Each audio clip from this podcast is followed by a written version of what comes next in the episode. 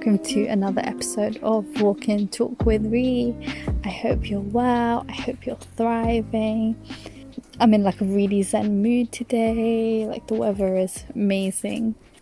And for today's episode, I'm going to talk about consistency and how much of a powerful tool it can really be to all of us. Consistency allows you to change the things that you don't necessarily like in your life. It allows you to take control, take responsibility and accountability to be able to really create the dream life that you you desire to become the person that you desire. And with consistency comes transformation and change. There comes reinforcement of things that you continuously practice.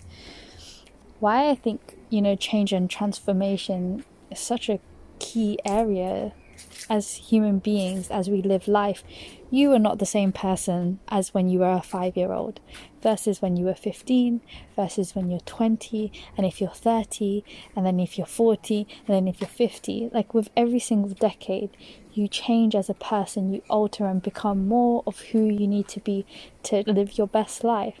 And consistency and discipline are two factors that are a given and this is just purely speaking on a physical and a practical level because consistency is a practical tool that can help you create and nurture the desires you want. If you want to be I don't know, let's give an example.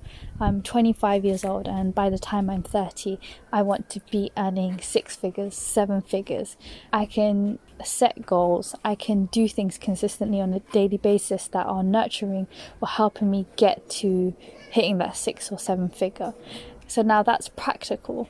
But along with consistency, there's deeper understanding as well. Sometimes you can achieve your goals and desires by changing the way you perceive things and see things. But that's another topic in itself. Today, we're just going to purely focus on why consistency is key.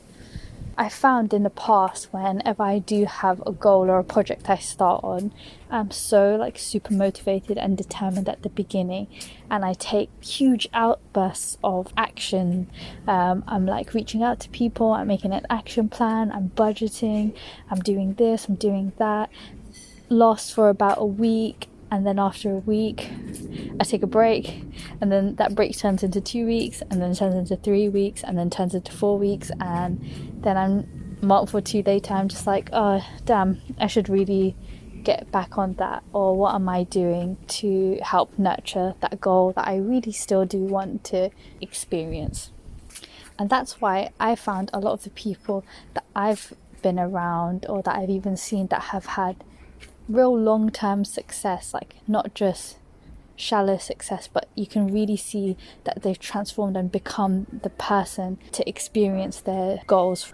They've been doing it consistently every single day, bit by bit, week by week, month by month. It's just we don't get to see all of the hard work. We just assume that, you know, they got lucky, they got here, but that's 100% not the case. That I feel like anyone that you see as successful in some way or form, there was a nurturing or an element of doing that went into that. And a lot of us are winging it. I feel like we don't acknowledge that. I don't really know many people that say, Yep, I want to do this. I know how I'm going to do it. I got there. A lot of people don't know how to get there, but they get there again with consistency and discipline and trying and following the feeling of what feels right. I feel consistency can only be as useful as how much clarity and direction you personally have. You can be consistent at the things you don't want, for example. We've had an episode on negative self talk. If you're consistently talking to yourself in a way that you don't like, that's what you're practicing. If you're consistently doing things for others, even at the detriment of yourself, again, you're consistently doing something that you don't like. So, direction is so important. It's what will make the difference. And to have direction and clarity, you really have to know yourself. You really have to spend time with yourself, reflect, however that is to you. For me, that's journaling. For you, that could be dancing, that could be being out in nature, that could be spending time with family. Whatever helps you get clarity and closer to the feeling that you do want now that's the direction to go.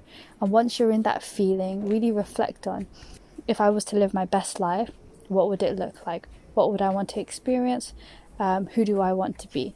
If that question doesn't work for you, and I feel like this question brings out the truth is if tomorrow you won the lottery, you had millions and millions, whatever you want, how would your life look like? Or if you knew you were going to die in the next week, what would you do? How would your life look different? I feel like these questions really tend to pull out the real things that you want. And once you've had like that reflection and you've got that clarity, start simple.